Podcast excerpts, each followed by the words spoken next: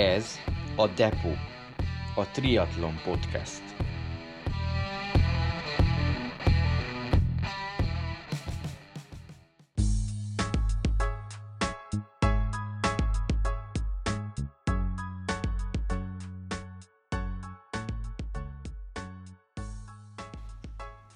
Depo.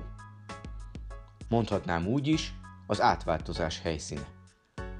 Itt lesz az úszóból kerékpáros, a kerékpárosból pedig futó.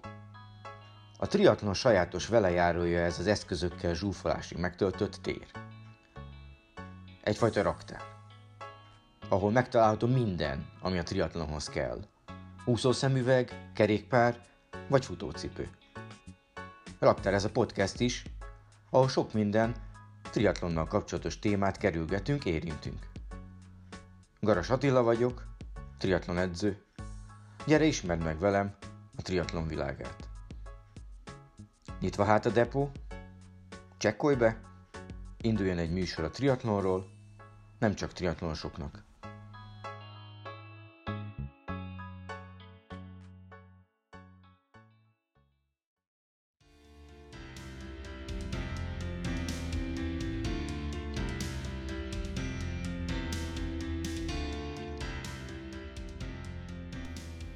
Lekönyökölsz, és tolod! Hallottam jó pár triatlon versenyen az oldalvonal mellől. De hogy valójában mire is könyökölsz és hogyan? Milyen paripa van alattad a versenyeken? És hogy azokat hogyan választ ki, hogyan állíts be? Arról faggattam Simon Balázs szakértőt. Balázs, alias Tal Coach, kerékpáros pályafutása után végigjárta a Specialized akreditált három színből álló Bike Fit képzését, és több mint 500 sikeres beállítással a háta mögött hazánk egyik legtapasztaltabb bringa beállító szakembere. Elégedett ügyfelei között a hobbi kerékpárosok mellett olimpikon és magyar bajnok triatlonisták, kerékpárosok is megfordultak, a bringa beállítás mellett pedig kerékpáros edzőként is tevékenykedik.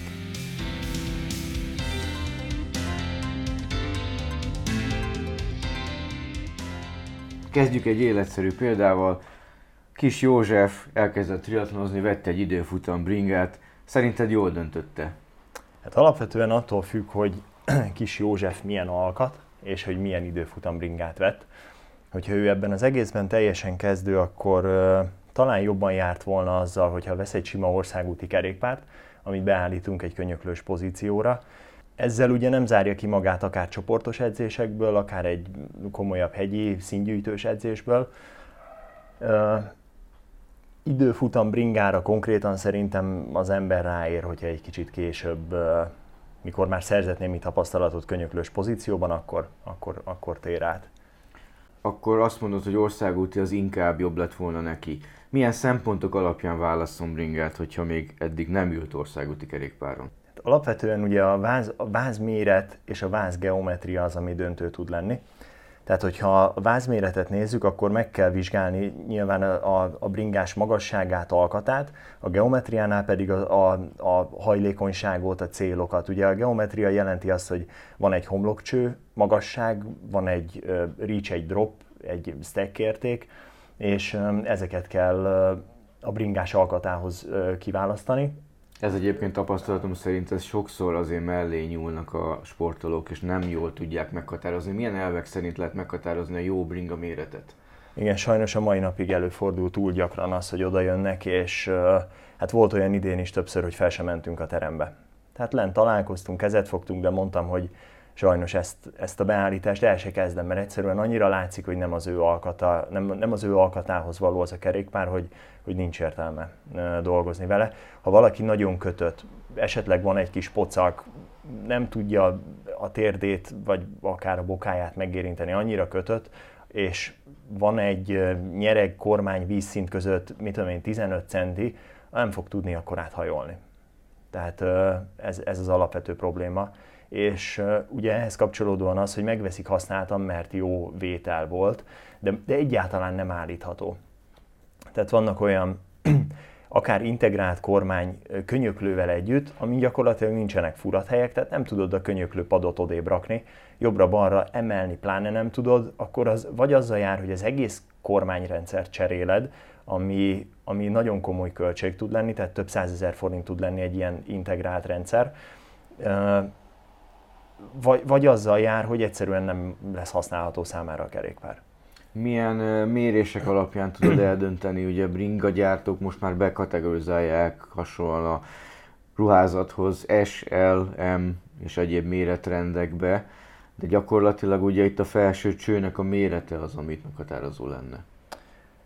A felső cső méret, a homlokcső, és, és az, hogy a, az adott kiegészítők azok mennyire jól állíthatók. Tehát például vannak olyan nyerekcsövek, amik nagyon jól forgathatók tehát előre tudom tolni egészen, ez a triatlon pozícióban amúgy is egy jó dolog, akkor a könyöklő az, ami kulcs, hogy mennyire tudod a szélességét állítani, mennyire tudsz rajta emelni, mennyire tudod közelebb hozni a bringáshoz. Ez, ez alapvetően a döntő. Tehát, hogyha valaki használtan vesz bringát, akkor legyen az az első, hogy megnézi azt, hogy leszedi a könyöklőről a szivacsot, és megnézi, hogy hány furat van alatta. Hogyha van alatta két furat, tudod egyel előrébb, hátrébb tenni, akkor az nagy valószínűséggel nagy valószínűséggel nem, nem lesz beállítható az ő számára. Hogyha valakitől úgy veszel egy használt kerékpárt, hogy ad egy zacskót, amiben azt mondja, hogy ez a könyöklő alkatrészei, és látsz benne emelőket, hosszabb, rövidebb csavarokat, az egy nagyon bíztató jel, mert azt valószínűleg be fogjuk tudni állítani jóra. Bringa méret kapcsán mi az alapvető antropometriás paraméter, amit meg kellene mérni mindenkinek, hogy tudja, hogy melyik az a jó vázméret? Hát szerintem nincs ilyen. Alapvetően ez ennél sokkal összetettebb. Ugye egy mobilitás nem tud valaki mérni, akinek ebben gyakorlata van, gyakorlatilag már én, ahogy állsz a bringa mellett, lehet látni azt, hogy ez neked valószínű, hogy passzolni fog, vagy sem.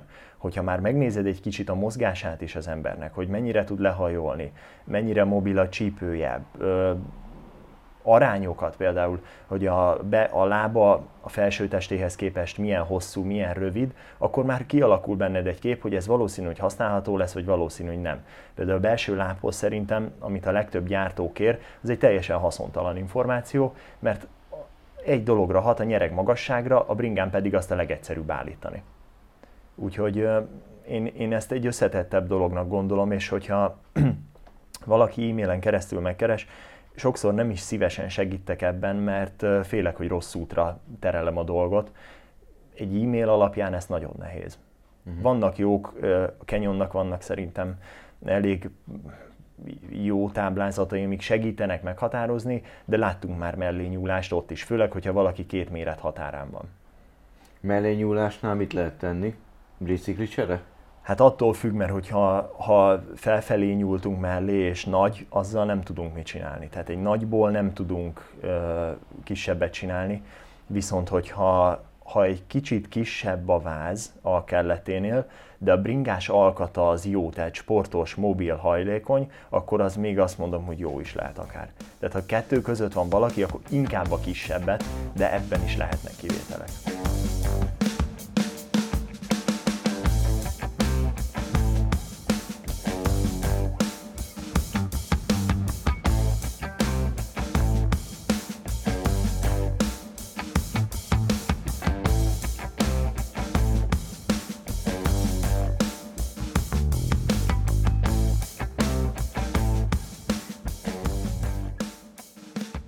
Hogyan zajlik egy, egy, egy triatlonos kerékpár beállítása?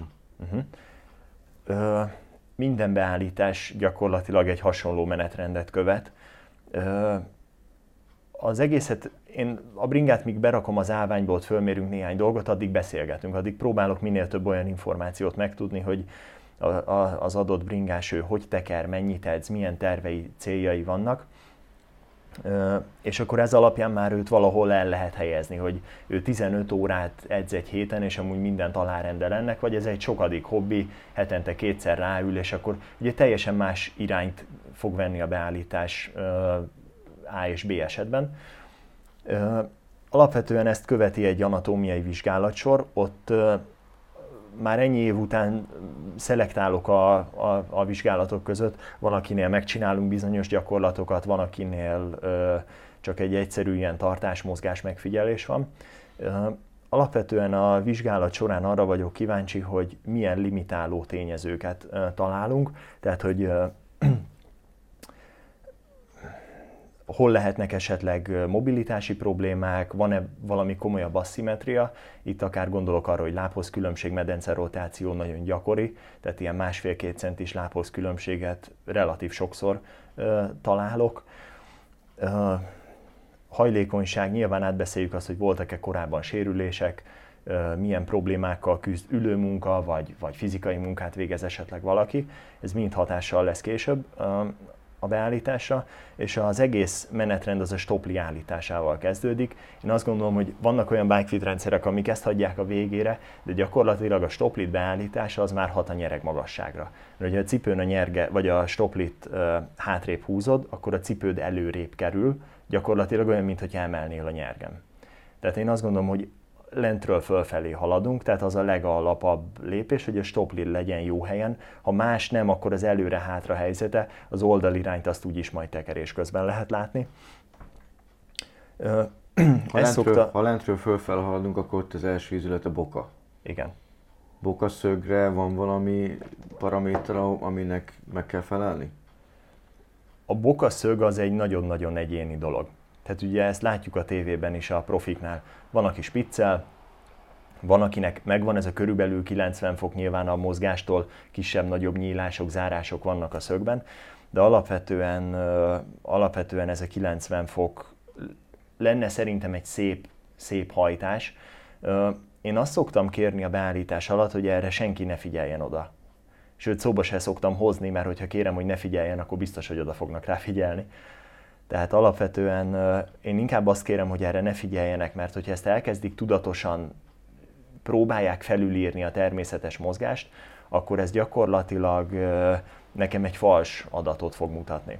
Ez azért is fontos, mert a triatlonisták ugye futnak is, és a futástól általában a bukaizület, bukomobilitás szokott hiányt szenvedni. Uh-huh. És érdekes, hogy itt jön a kettősség, hogy a kerékpáron is ugyanúgy kell a bukomobilitás, mint a futásnál.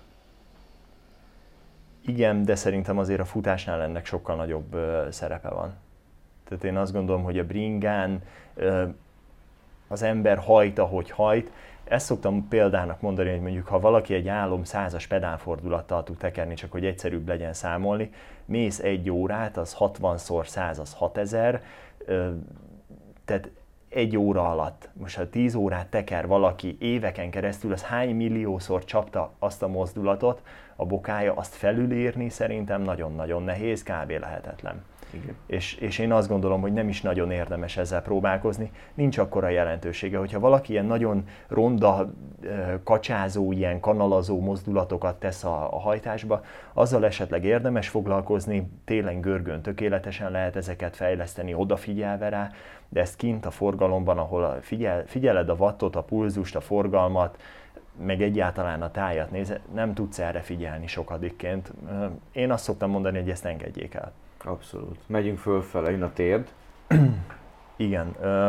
Hát a térd, igen, tércög. Ugye a tércög az gyakorlatilag azt jelenti, hogy milyen magas a nyereg. Tehát a nyereg magasság az azt jelenti, hogy a lenti ponton, ahol a nyereg vagy a pedál tőled a legtávolabb van, ott a térd az milyen szöget zár be forgó és boka között.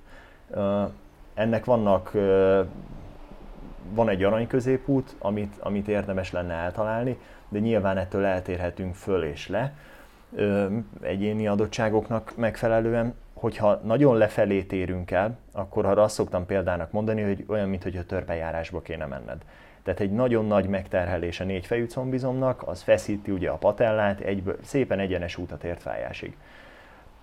Ez nagyon sokszor előfordul egyébként, mert van egy ilyen berögzött módszer, hogy úgy kell beállítani a nyerget, hogy még leérjen a lábam. Gondolom ez Hát ez teljesen, teljesen. Ilyeneket abszolút nem veszünk figyelembe. Ezért nagyon sokan alacsonyan ülnek, triatlon versenyeken is szépen lehet látni, hogy nagyon sokan alacsonyan ülnek. Igen, az egyenes útat ért problémákhoz. Tehát azt, azt mindenképpen el kell kerülni. Van hogyha... erre egy tól X-ög, ugye lehet látni videókon, különböző adatbázisokban 140-150 fok közé teszik ezt a Igen, a 150 az, az nem rossz, itt a Specialized módszerében ez 30 fok amúgy. Ugye igazából csak a másik oldalát mondja a szám, tehát nincs jelentősége. A felső lábszár meghosszabbítva, az alsó lábszárral bezárt szög az 30 fok. gyakorlatilag. Ugye, hogyha magas a nyereg, akkor pedig az egyenes irány, hogy nem tudsz normálisan erőt kifejteni. Tehát egy túlnyújtott lábból nem tud már úgy megfeszülni a négyfejű combizom, hogy az, hogy az erőt tegye a pedára, úgyhogy, úgyhogy abban az, az szokott a probléma lenni. Még visszakanyarodva egy kicsit ahhoz, hogy mi a menetrend, ugye a stopli beállítás után át szoktuk beszélni a nyerget, most ott tartunk kb. Tehát a beállítás az csak akkor lesz jó, hogyha a nyereg kényelmes. Tehát egy rossz nyerget, és ebbe vannak, ezt azért akartam kiemelni, nem elfelejteni, mert ezt sokan úgy gondolják, hogy eljönnek egy rossz nyereggel, ami kényelmetlen, de beállítjuk, majd jó lesz. Az sajnos nem lesz jó. Tehát, hogyha a nyereg nem kényelmes, az, ami az első lépés, akkor azt nem fogom tudni a jó pozícióban sem kényelmessé varázsolni, mert a kényelem összetevői hiányoznak. Ugye a kényelem összetevői a párnázottsága, a szélessége, hogy van-e kivágás középen vagy nincs, egy SMP-re gondolva például van-e benne hullám vagy nincs, tök lapos a nyereg, vagy van valami íve. Tehát ez mind meghatározza a kényelmet, és hogyha ha ez nem passzol, akkor az a jó pozícióban sem lesz kivágottabb, vagy puhább, vagy szélesebb.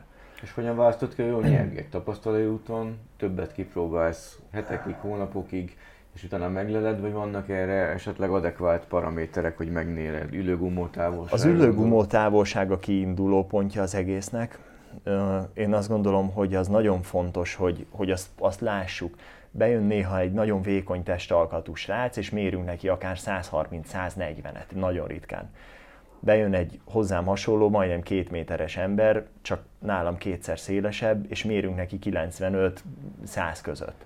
Tehát, hogy még azt sem mondom, hogy alkatilag ez így rápillantásra meghatározható, úgyhogy az ülőcsont szélességet azt mindenképpen meg kell mérni, mert a nyeregnek az a feladata, hogy az ülőcsontunkat alátámassza stabilan. Tehát, hogyha egy, mit tudom én, egy 130 mm széles nyergen ül valaki 125 mm-es ülőcsont szélességgel, az azt fogja eredményezni, hogy éppen, hogy billeg a szélén. És, és nincs stabilitása, és sokkal nagyobb terhelés lesz a lágy részeken. Az meg még rosszabb, hogyha mondjuk 130 az ülőcsont szélességed, a nyereg az meg 125-128 mm, az azt jelenti, hogy mellé ülsz, tehát beülsz a lágy részeidre gyakorlatilag, és a csontok lebegnek a levegőbe. Tehát az, az, az egyenes út a mindenféle urológiai problémához, tehát azt, azt, azt egyáltalán nem, és az a rész, amit nem szabad megszokni. Tehát szokták mondani azt is, hogy majd megszokom. Ezt nem lehet. Tehát az, hogy a csontodat megnyomja esetleg, egy kicsit ott nagyobb nyomáspontokat érzel, az tök oké. Okay. Hogyha megnézed a Specialized nyergeit, kimondottan tisztán látható, hogy arra tervezik, hogy az ülőcsontodat nyomja. De akkor vagy jó helyen, hogyha az ülőcsontodat érzed. Ez olyan, mint amikor elmész konditerembe, és az első alkalmakkor le, lejön a bőr a tenyeredről, viszont két-három hét múlva ez már nem, nem fog megtörténni, mert adaptálódik a bőr, adaptálódik ugyanúgy a, a csont, és kényelmes lesz a nyereg. Tehát az ülőcsont mérése az első lépés, ezen kívül meg teszt mert hogyha az ülőcsont önmagában elég lenne, akkor gyakorlatilag a férfiak 90%-ának egy 143-as nyereg tökéletes méret lenne. De ugye 143-as nyeregből van vagy 50 féle. Igen. Akkor teszt. Teszt. Venni. Teszt. A, át, a beállítás alatt uh, van lehetőség arra, normál időkben, hogy, hogy az ember ki tudjon próbálni sokféle nyerget. A normál időt azt arra értem, hogy a koronavírus miatt azért nagyon komoly ellátási problémák vannak a kerékpáriparban, és, és nagyon sokszor nincs annyi nyergem, amennyivel dolgozni szeretnék, vagy tudnék normálisan. Úgyhogy... Kerékpár sem.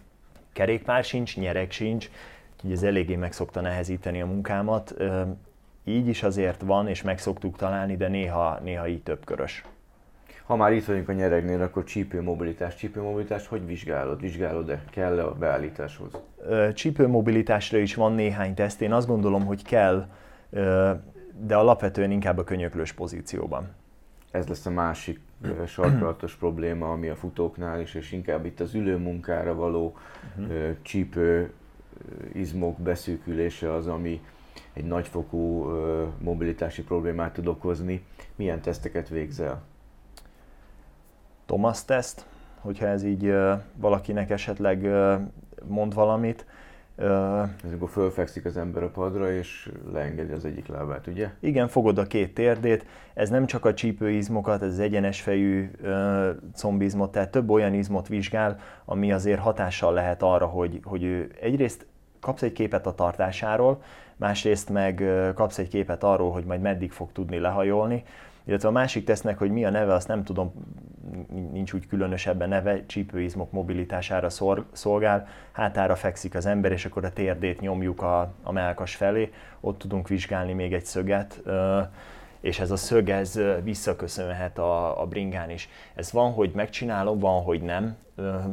Eleve ugye a kezdeti beszélgetés és a célok, azok meghatározzák azt, hogy, hogy ő egy teljes távú Ironman akar csinálni, vagy sprint távon indul. Ugye az aerodinamikai és a kényelmi összetevők jelentősen fognak változni ennek fényében. Tehát, hogyha valaki egy Ironman akar csinálni kezdőként, nagyon sokszor van, hogy tavaly vettem bringát, idén nagyatád. Ez ugye edzőként is elmondhatjuk, hogy nem biztos, hogy a legjobb irány. Nem, Bike fitben sem a legjobb irány, tehát nem lesz kész az az ember arra, hogy ezt ő, ő hatékonyan meg tudja csinálni. Nyilván el fogok menni inkább egy olyan irányba, ahol a, ahol a komfortot próbálom előtérbe helyezni. Hogyha valaki már egy tapasztalt, sok éve kerékpározó, ránézésre is egy sportos ember, ahol egy olimpiai vagy akár egy, egy sprintávot szeretne teljesíteni, ott, ott az aerodinamikai hányad az sokkal nagyobb szerephez fog jutni, mint a komfort, és ott egy kicsit mélyebbre rakjuk a kormányt, ott, ott, ott bejön, majd a, bejön majd a csípőszög. Ugye ezzel kap, kicsit kihajtuk ott a bokánál a, a hajtókarhozt, de ide kapcsolódik igazából. Tehát a, a hajtókar hoznak ott van szerepe, hogy a fönti ponton, tehát 12 óránál, hogyha áll a hajtókar, akkor mennyire zárod össze a csípőt. És hogyha a csípő az egy nyitottabb szögben van, akkor az jobb az ágyéki gerincakasznak, jobbat tesz a, tehát több erőtartalék marad a farizomban, és egyszerűen a csípőhorpaszizomnak is jobb az összes izomnak, ami után a futásra átállást segíti ha már itt vagyunk, hogy rá kell hajolni a biciklire, hiszen triatlonos könyöklővel vagy időfutam kerékpárt állítunk be, akkor a csípőszögnek van-e térthez hasonlóan tolig belövése, vagy ez is megint egyedi? Nincs, ez, ez nagyon egyedi. Vannak, vannak tartományok, de, de attól függ, hogy, hogy a, a korábban a padon a vizsgálat alatt, hogyha megcsináljuk, mert indokoltnak látjuk, akkor ez, ez mennyire, mennyit mutat az a szög. Tehát a bike fitben igazából fix értékek talán a nyereg körül, ugye a nyereg magasság körül vannak, ezen kívül nagyon-nagyon egyéni minden szinte. Tehát nincsenek kőbevésett számok, hogy ott ilyen szögnek kell lenni. Ha most beállítunk egy, egy ö, pozíciót a csípőszög mérésekből jövő ideális és pontosabban inkább optimális szöget, az mondjuk két-három év múlva ugyanúgy kőbevésett, akár a térd, akár a csípőszög, beállítunk valamit, akkor az két év múlva is megállja a helyét? Hát nagy valószínűséggel igényel azért adaptál, vagy ö, kis utánállításokat. Ugye két-három év alatt nagyon sok minden történhet egy emberrel.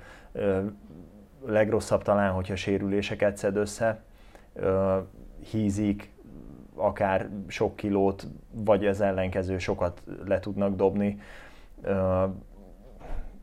Nagyon-nagyon sok minden történhet. Én azt gondolom, hogy nekem több olyan versenyzőm van, akinek évente csinálunk egy, egy kis utánállítást, és mindig, mindig tudunk módosítani rajta. És mindig valamennyi minimálisat ugyan, de változik akár a kormány magasság, hogy mennyire tud agresszív pozíciót felvenni, akár a nyereg előre-hátra helyzete, olyan is volt, hogy egy komolyabb fogyást követően már nem volt jó az a nyereg, ami addig jó volt. Ki kellett cserélni.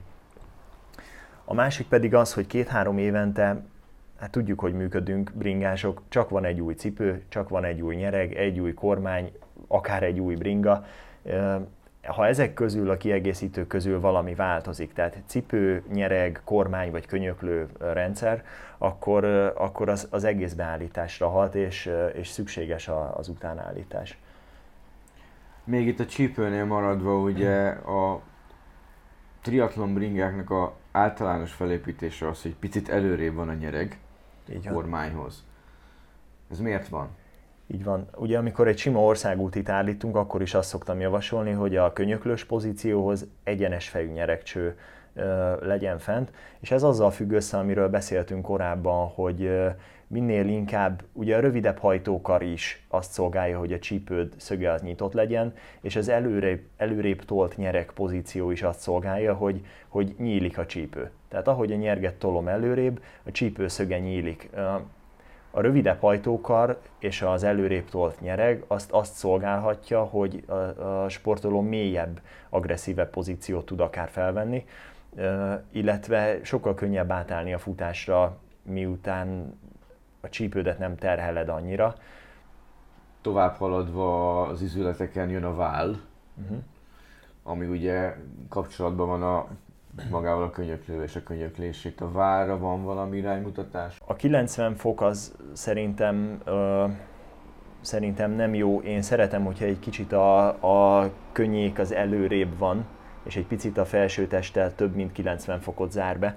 Ennek az az oka, hogyha a 90, ugye a könyöklős pozíciónak egy jellemzője az, hogy kicsit előrébb csúszunk a nyerekbe, visszatoljuk magunkat, előrébb csúszunk, visszatoljuk. Tehát ez benne van ez a, ez a kis mozgás. Hogyha ez a 90 fok ö, lenne, és attól tolod magad előrébb, akkor az ott már mivel egy hegyesebb szög lesz, ezért az igényel egy komoly izommunkát, egy, egy statikus izom megfeszülést hoz létre, jellemzően a tricepsben, a válban, ami ugye egy, egy fárasztó dolog, hogyha viszont ez egy kicsit nagyobb, mint 90, akkor még az előre csúszással is 90 fokig megyünk csak előre, így adott lesz egy jó ízületi alátámasztás, ami ugye izommunkát nem igényel. Ez viszont nagyon-nagyon egyéni. Tehát ez tényleg, tényleg a, a, talán a legegyénibb része az egész bikefitnek, hogy a könyöklőt hogy állítjuk be. Nincsenek is rá szigorú szabályok, tehát az, hogy, hogy mennyire legyen szűk a könyöklő, mennyire legyen magas, ezt száz százalékig a bringás alkata határozza meg. Azt, hogy a könyöklő alátámasztási pontja mennyire van a váll alatt, az fontos-e? Hogyha túl szűk, az, az szerintem semmiképpen sem jó. Egyrészt instabil, másrészt azért összezárja valamennyire a tüdőt is, tehát ez nem egy olyan határozott érzés, hogy nem kapok levegőt, de egy kicsit nehezebb levegőt venni egy nagyon összezárt felkarral, vállal. Én azt tartom, tehát aerodinamikailag, hogyha ha, ha vizsgáljuk, akkor azt szokták mondani, hogy ha a válszélességtől éppen beljebb van egy kicsit, akkor annak már nincsenek rosszabb mutatói, mint hogyha egészen össze van zárva. Tehát a válszélességtől mindenképpen legyen egy picit beljebb, de nem kell túlzásba vinni, mert nem fog valószínűleg pluszt hozni az, hogyha nagyon összezárt. És a könyökszögnek a, a szöge ott is egy derékszöget kellene fölvenni, vagy ott is egy picit tompábbat? Ö, ugye mostanában nagyon sokszor látjuk azt, hogy hogy a kézfej az gyakorlatilag már, hogy az archoz közelít gyakorlatilag, tehát annyira felemeli valaki a kezét. Ilyet láttunk már régen, talán a Levi Leipheimer volt, a, aki, aki így, így ment, hogy gyakorlatilag az arcát bele tudta fektetni, temetni a, a kezeibe. És most már majdnem minden triatlon élversenyző ezt igen, a pozíciót igen. Követi. Nem tudom megmondani azt, hogy az aerodinamikai ö, mutatók itt még, ugye most már vannak olyanok, amik az alkart egészen lefedik, ilyen ö, a könyök támaszok, tehát az egyértelműen aerodinamika, de hogy maga a pozíció mennyivel aeróbb, mint hogyha a, a, az alkar a vízszinthez közelít, ezt nem tudom megmondani. Én azt gondolom, hogy egy jobb támasztást ad. Tehát úgy, úgy az ember bele tud támaszkodni a pozícióba, és, és könnyed tud lenni a felsőtest, nem igényel semmiféle izommunkát gyakorlatilag a, a felsőtest megtartása. Irányváltoztatásban viszont problémákat tud okozni. Igen, igen, tehát ez biztos, hogy pálya specifikus, egy olyan pályán, ahol hosszú, belátható egyenesek vannak, ott azt gondolom, hogy ez nem probléma. Nyilván egy kacskaringósabb, csiki-csuki pályán ott azért ez sokkal nehezebb. Egy dolog, ami nem is a beállítás, inkább azt mondom, hogy közvetve a beállítás hozza, az pedig a nyak szerepe. Ugye ezt nem tudjuk állítani, hiszen nincsen a kerékpárral kapcsolódó pontja, Viszont az, hogy milyen pozíciót állítunk be a felsőtesten, ez nagy mértékben befolyásolja, hogy mennyire kell majd előre nézni. Gondolom ezt is figyelembe viszitek. Ez az, igen, ez az egyik leggyakrabban megjelenő uh, diszkomfort amúgy a bringásoknál, hogy uh, egyszerűen a hétköznapi életben lefelé hajolunk, vagy billentjük a fejünket, laptopot nézünk, telefont nézünk, olvasunk, de gyakorlatilag ez a pozíció. Amikor fölülsz egy, egy könyöklős kerékpára, akkor ott gyakorlatilag ennek a szöges ellentétét fölfelé kell emelni a fejet. Ez a, ez a a nyakizmokat nagyon erősen megterheli, és, és ebből elég sok probléma szokott lenni. Azzal tudjuk já, ezt módosítani, hogy a kormányt milyen magasra emeljük. Erre milyen lehetőségek vannak? Adapterek, gondolom? Igen, itt is vissza kell kanyarodni az elejére, hogy egy, egy bringa attól lesz jó, hogy sokrétűen állítható. Tehát, hogyha sokrétűen állítható a könyöklő, akkor alá tudunk hézagolni, tudjuk a párnákat módosítani, tehát akkor számtalan lehetőségünk van arra, hogy, hogy, hogy elérjünk egy kényelmes pozíciót, hogyha ez egy fix könyöklő, egy integrált rendszer, amivel semmit nem lehet csinálni, akkor ez többek között emiatt sem lesz kényelmesen használható, valószínűleg soha.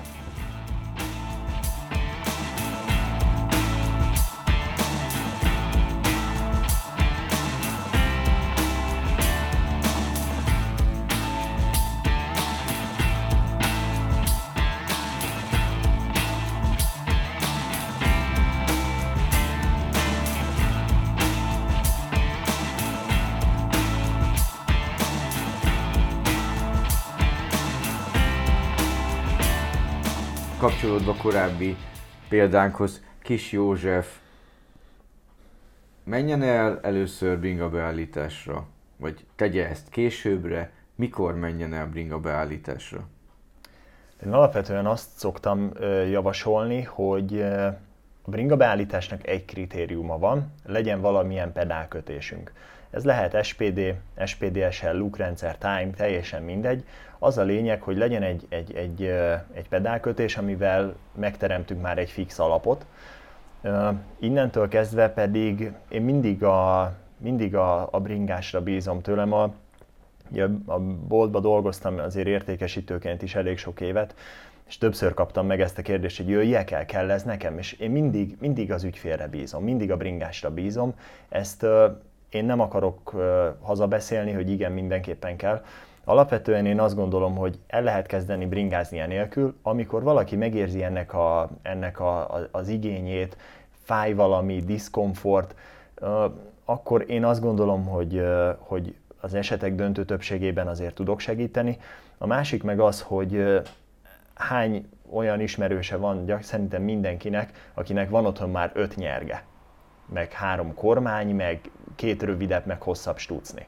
Ez gyakorlatilag több százezer forint, egy beállítás 30 ezer forintba kerül, egy füst alatt mindent meg lehet venni. A Bringalandban vásárolt új kerékpároknál nagyon gyakran csináljuk azt, hogy a gyárilag bringán lévő kormány, hogyha nem jó, levesszük és felteszünk egy olyat, ami jó, és nem kell érte fizetni. Tehát én azt gondolom, hogy ott egy füst alatt megcsinálunk mindent, és neked nem kell tovább menned azzal, hogy na milyen nyerget keressek, még mindig zsibbad, még mindig fáj. Én minden hobbimhoz úgy próbálok hozzáállni, hogy, hogy, hogy elmegyek ahhoz, aki ért hozzá, és hogyha ha éppen azt én meg tudom fizetni, akkor tanácsot kérek, hogy, hogy a hobbimat azt jól tudjam csinálni. Tehát, hogy a hobbimban ne bénáskodjak, ne azzal menjen el az idő, hogy, hogy, hogy szerencsétlenkedek valamivel, vagy akár most, ha egy kerékpárra gondolunk, akkor fájdalmaim vannak a hobbim alatt, a szabadidőmben, meg diszkomfortom van a szabadidőmben, hanem, hanem azt próbáljuk meg élvezni, de mindig azt mondom, hogy, hogy ez döntse el a bringás. Gyakran előfordul, hogy eljön egy, tudom én, apuka, anyuka, és akkor na befizetem az asszonyt vagy a férjemet, és akkor, hogy eljön. És mindig azt mondom, hogy gyűjts először tapasztalatot, oszd meg vele, hogy itt mi történt, hogy éltette ezt meg, és hogyha ő akar, akkor, gyere, akkor, akkor fizes be és jöjjön el. Tehát én ezt nem szeretem rátolni senkire, mert, mert úgy érzem, hogy és volt ilyen nyilván, aki eljött, és a barátai unszol, de, de már az első pillanatban látom rajta, hogy ő ezt marhára nem is érti, hogy mi lesz ez, nem is akarja ezt az egészet, annak nincs jó eredménye. Tehát én, én, én ez olyan, mint egy edzői, sportolói kapcsolat. Ez akkor tud működni, hogyha azt mind a két fél akarja. Hogyha mind a két fél látja ennek a közös munkának az értelmét. Hogyha ha, ha valaki csak azért jön el, mert hogy ez most esetleg nem tudom, sok helyen hallotta, de őt ez nem érdekli, akkor ő inkább azt mondom, hogy, hogy ne jöjjön, mert, mert nem fogja úgy értékelni, amennyire én megpróbálom mondjuk ezt minőségien csinálni. Sokszor felvetődik a kérdés, hogy országútival elkezd triatlonozni, vesz rá egy könyöklőt, kinövi, szeretne időfutam, kerékpárt vásárolni. Mennyivel jobb egy időfutam kerékpár, mi az a plusz, amit ad, és ringabeállítás szempontjából mi azok, amikre figyelni kell, vagy ringaválasztás szempontjából mik azok, amikre figyelnie kell, mi az a szint, ami, ami már meghozza azt, hogy váltson véleményed szerint? Mm. Hát ez nehéz kérdés. Én azt gondolom, hogy ha van egy jó országúti kerékpárod, ami esetleg egy aerogeometria, vagy aerotípus, az jól be van állítva könyöklős pozícióhoz. Tehát van egy időfutam tervezett nyerged, van egy jól állítható könyöklő, esetleg van két jó kereked is, ami, amit abba be tudsz tenni, azzal már elég közel vagy. Nyilván nem a váznak nincsenek meg azok az aero tulajdonságai, az, nem ott lesz a váltókar, mert egy országútin ugye sima fékváltókar van, míg a könyöklő végébe is, hogyha mondjuk egy DI2 rendszert nézünk, akkor ott is ott van a váltó. Tehát sok minden különbözik, viszont én azt gondolom, hogy nagyon sokan, akik triatlon kerékpárt vesznek, azok nem feltétlenül azért veszik, mert, mert kinőtték már az előzőt, hanem egyszerűen ez a hobbink, erre szeretünk költeni, ebben akarunk esetleg fejlesztéseket, és nyilván, nyilván ez adhat egy új motivációt is akár. Értelemszerű, hogy ezek a kerékpárok erre a célra vannak kitalálva, tehát mindenképpen jár pozitív változással. Valószínű, hogy könnyebb lesz megtalálni rajta az ideális pozíciót, hogyha egy olyan gyártótól vásárolunk, aki odafigyel a részletekre, akkor, akkor lehet, hogy eleve mondjuk egy sokkal rövidebb hajtókarral kapjuk, mint amit az országútink on használunk, tehát mondjuk az országútin van egy 175-ös, akkor tök jó, hogyha a triatlon kerékpárunk eleve 170-es hajtókarral jön. A könyöklő valószínű, hogy sokrétűen állítható, és hát nyilván van egy aerodinamikai tényező, ami egy ilyen erre a célra tervezett váznál magasabb lesz, mint egy sima országútinál. Tehát én azt gondolom, hogy mindenképp előrelépés, mindenképp van pozitív hozadéka, de, de hogy mi az a szint, ahol váltani kell, ezt nem tudom megmondani. Nem, nem az alapok mint semmiképp. Tehát talán annyi, hogy edzettebb lesz, tud már könyöklővel közlekedni, nem probléma maga a testtartás, és mondjuk időben is szeretne egy picit fejleszteni. Ezt az egyik edző kollégám mondta pont az előző podcast adásán, hogy van aktív és passzív előny. Ez egy mm. passzív előny gyakorlatilag, mert az alacsony felépítés, az aerodinamikai mutatók biztos, hogy gyorsabb sebességre Így lesznek képesek. A kérdés az, hogy ezt az új pozíciót, új ö, eszközt mennyire tud majd a szervezet hozzá adaptálódni. És ehhez viszont egy jó beállítás az szükséges. Felmerült a beállításoknál a kérdés, hogy ha nagyon sokan vannak, akik esetleg már tengeren túra utaznak, vagy repülővel utaznak, uh-huh. és ugye szétszedik a kerékpárjukat, és utána újra össze kell rakni, akkor talán elveszthet a beállítás. Mik azok a paraméterek, amiket fel kéne uh-huh. írnia, és ugye ugyanezeket ugye reprodukálva összeraknia. Igen, ez ugye függ attól, hogy milyen maga a kerékpár. Tehát, hogyha egy országúti bringát nézünk, ahol a könyöklő csak úgy föl van csavarva a kormányra, egy sima országúti kormányra, akkor relatív egyszerű a dolog, hogyha ez egy mondjuk egy új sív, amit ugye Specialized által egy készített időfutamkerék vagy triatlon kerékpár, akkor ott is már mindenféle ezt támogató lehetőség van. Ott például lehajtható a kormány, de alapvetően, hogyha az ember megméri a nyereg magasságot, akkor ezt legtöbbször be is lehet jelölni, egy szigetelő szalagcsikot oda tesz az ember, akkor ott méricskélni sem kell. A nyereg előre-hátra helyzete az valószínűleg nem változik, mert hogyha csak a nyeregcsövet kell kihúzni, akkor az arra nem hat. Tehát a nyereg magassággal megvan a nyereg pozíció gyakorlatilag, akkor a, a kormány körül, ugye kormányszárhoz hasonló, ezeket nem kell levenni, legtöbbször csak le kell forgatni a kormányt. Tehát igazából a könyöklő körüli pozíció az nem is módosul attól, hogy ez dobozba kerül. Tehát alapvetően a nyereg magassága az elsődleges. Ezen kívül, hogyha le kell szedni a könyöklőt, akkor ott mindig az adott szituáció dönti el, hogy mi, mennyire kell szétszedni a, a kormányt, de szerintem ott nincs, nincs egyéb érték, amit le kell mérni. Ha konkrétan a nyereg magasságot szeretné megmérni, az honnan, meddig, uh-huh. hova mérje?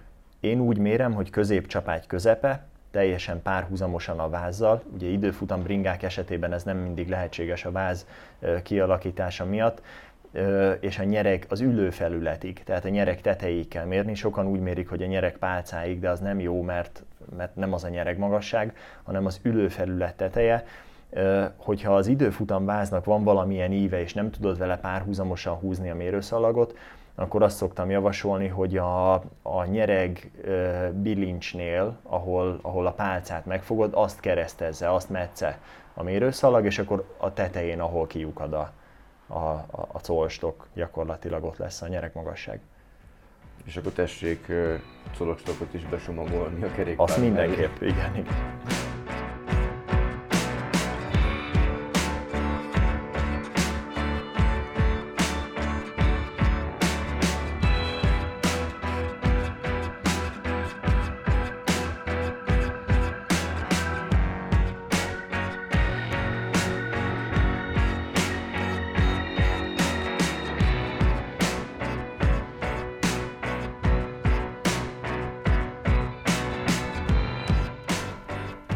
Említett példánkban lévő kis József helyett te hogy döntöttél volna a triatlon bringa vásárlás előtt? Mit csináltál volna? Uh-huh.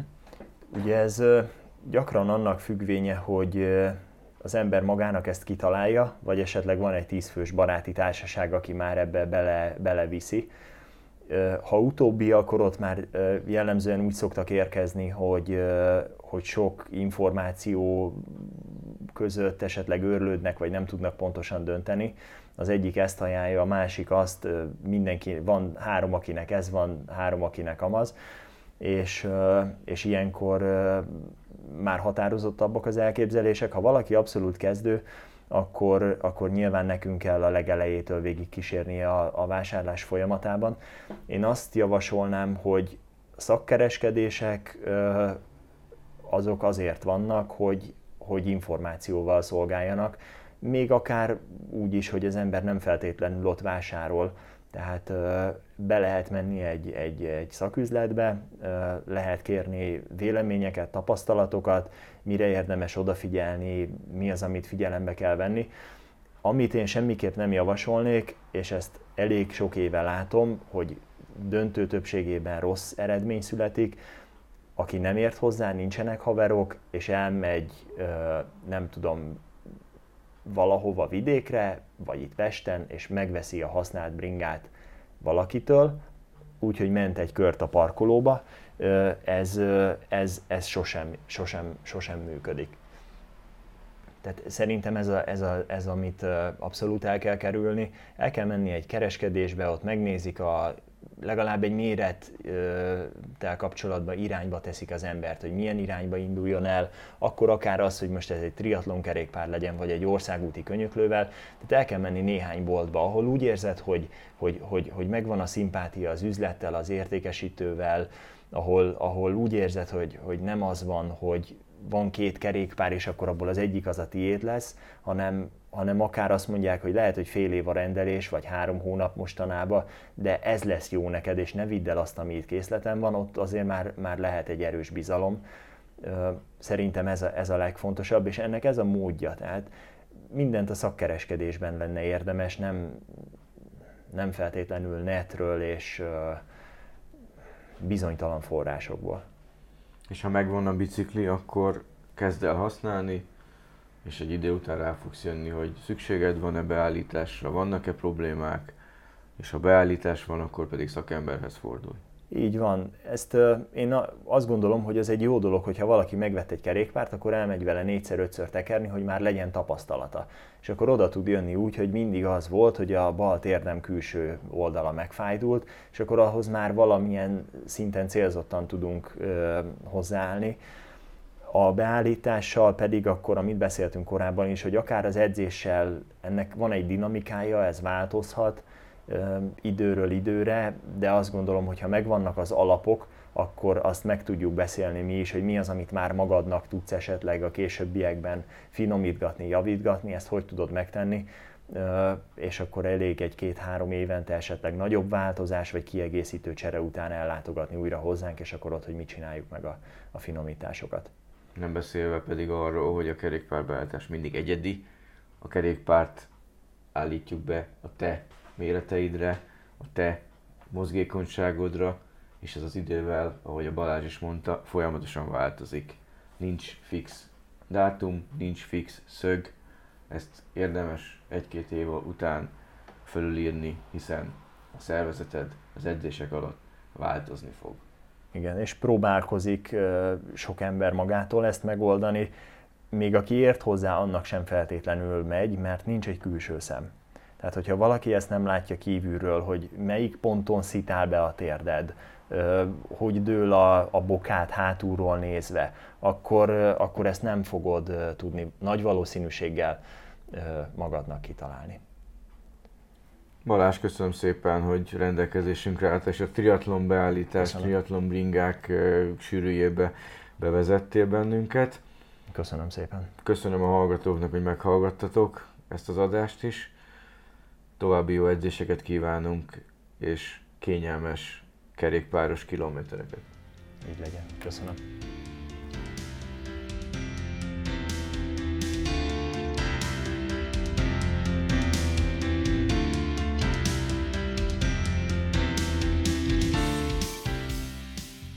Ez volt a Depó mai része. Ha tetszett, kövess bennünket Facebookon, Instagramon, hogy le ne maradj a következő számokról. Oszd meg tartalmainkat bátran, hogy másokhoz is eljuthassunk. A korábbi részeket pedig megtalálod Spotify-on, Apple vagy a Google podcastok között. Hallgasd őket bátran, legyél a hallgatóságunk!